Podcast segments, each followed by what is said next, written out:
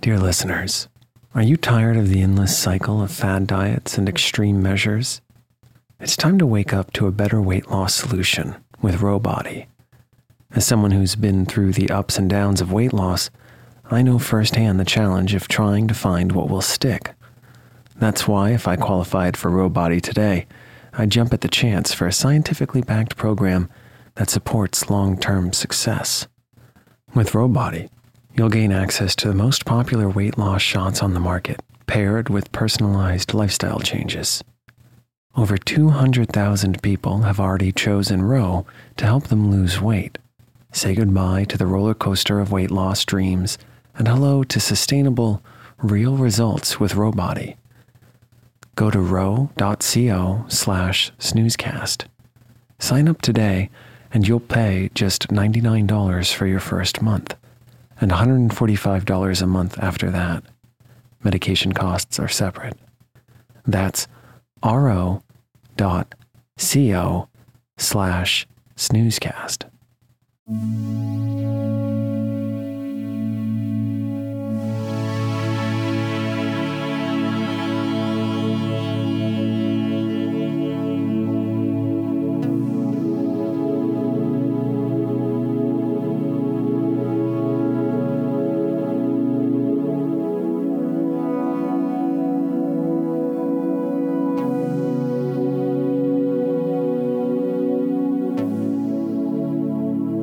Welcome to Snoozecast, the podcast designed to help you fall asleep.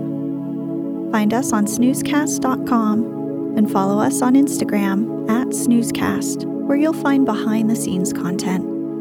If you enjoy our show, please write a review on the podcast app. Also, share us with a friend. If you'd like to get an email once a week with what sleep stories we're coming out with that week, along with any Snoozecast news, subscribe to the Snoozeletter at snoozecast.com. This episode is brought to you by our Patreon supporters and by Flowers of Speech. Tonight, we'll read the opening to Washington Square, written by Henry James and published in 1880. The novel recounts the conflict between a dull but sweet daughter and her brilliant, unemotional father. The plot of the novel is based upon a true story told to James by his close friend, a British actress. The book is often compared with Jane Austen's work, who, of course, wrote Pride and Prejudice, for the clarity and grace of its prose and its intense focus on family relationships.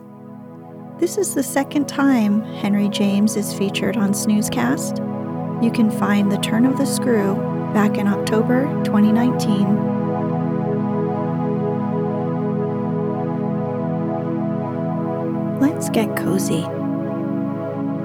Close your eyes.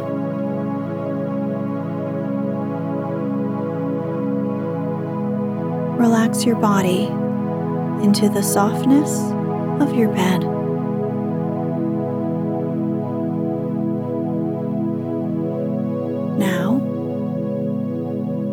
Take a few deep breaths.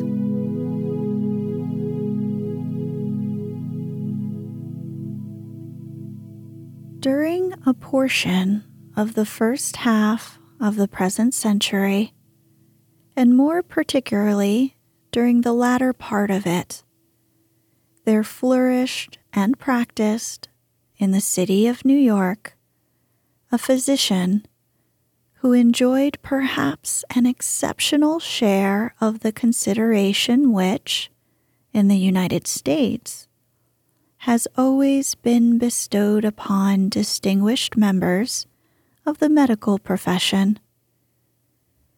This profession in America has constantly been held in honor, and more successfully than elsewhere, has put forward a claim to the epithet of liberal. In a country in which, to play a social part, you must either earn your income or make believe that you earn it, the healing art has appeared in a high degree to combine two recognized sources of credit. It belongs to the realm of the practical, which in the United States is a great recommendation. And it is touched by the light of science, a merit appreciated in a community in which the love of knowledge has not always been accompanied by leisure and opportunity. It was an element in Dr. Sloper's reputation that his learning and his skill were very evenly balanced.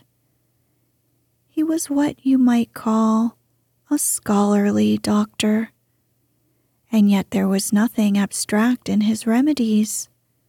He always ordered you to take something. Though he was felt to be extremely thorough, he was not uncomfortably theoretic. And if he sometimes explained matters rather more minutely than might seem of use to the patient, he never went so far, like some practitioners one has heard of, as to trust to the explanation alone, but always left behind him an inscrutable prescription. There were some doctors that left the prescription without offering any explanation at all, and he did not belong to that class either, which was, after all, the most vulgar. It will be seen that I am describing a clever man. And this is really the reason why Dr. Sloper had become a local celebrity.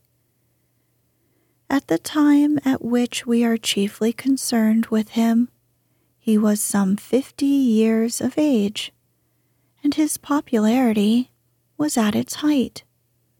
He was very witty, and he passed in the best society of New York for a man of the world, which, indeed, he was in a very sufficient degree.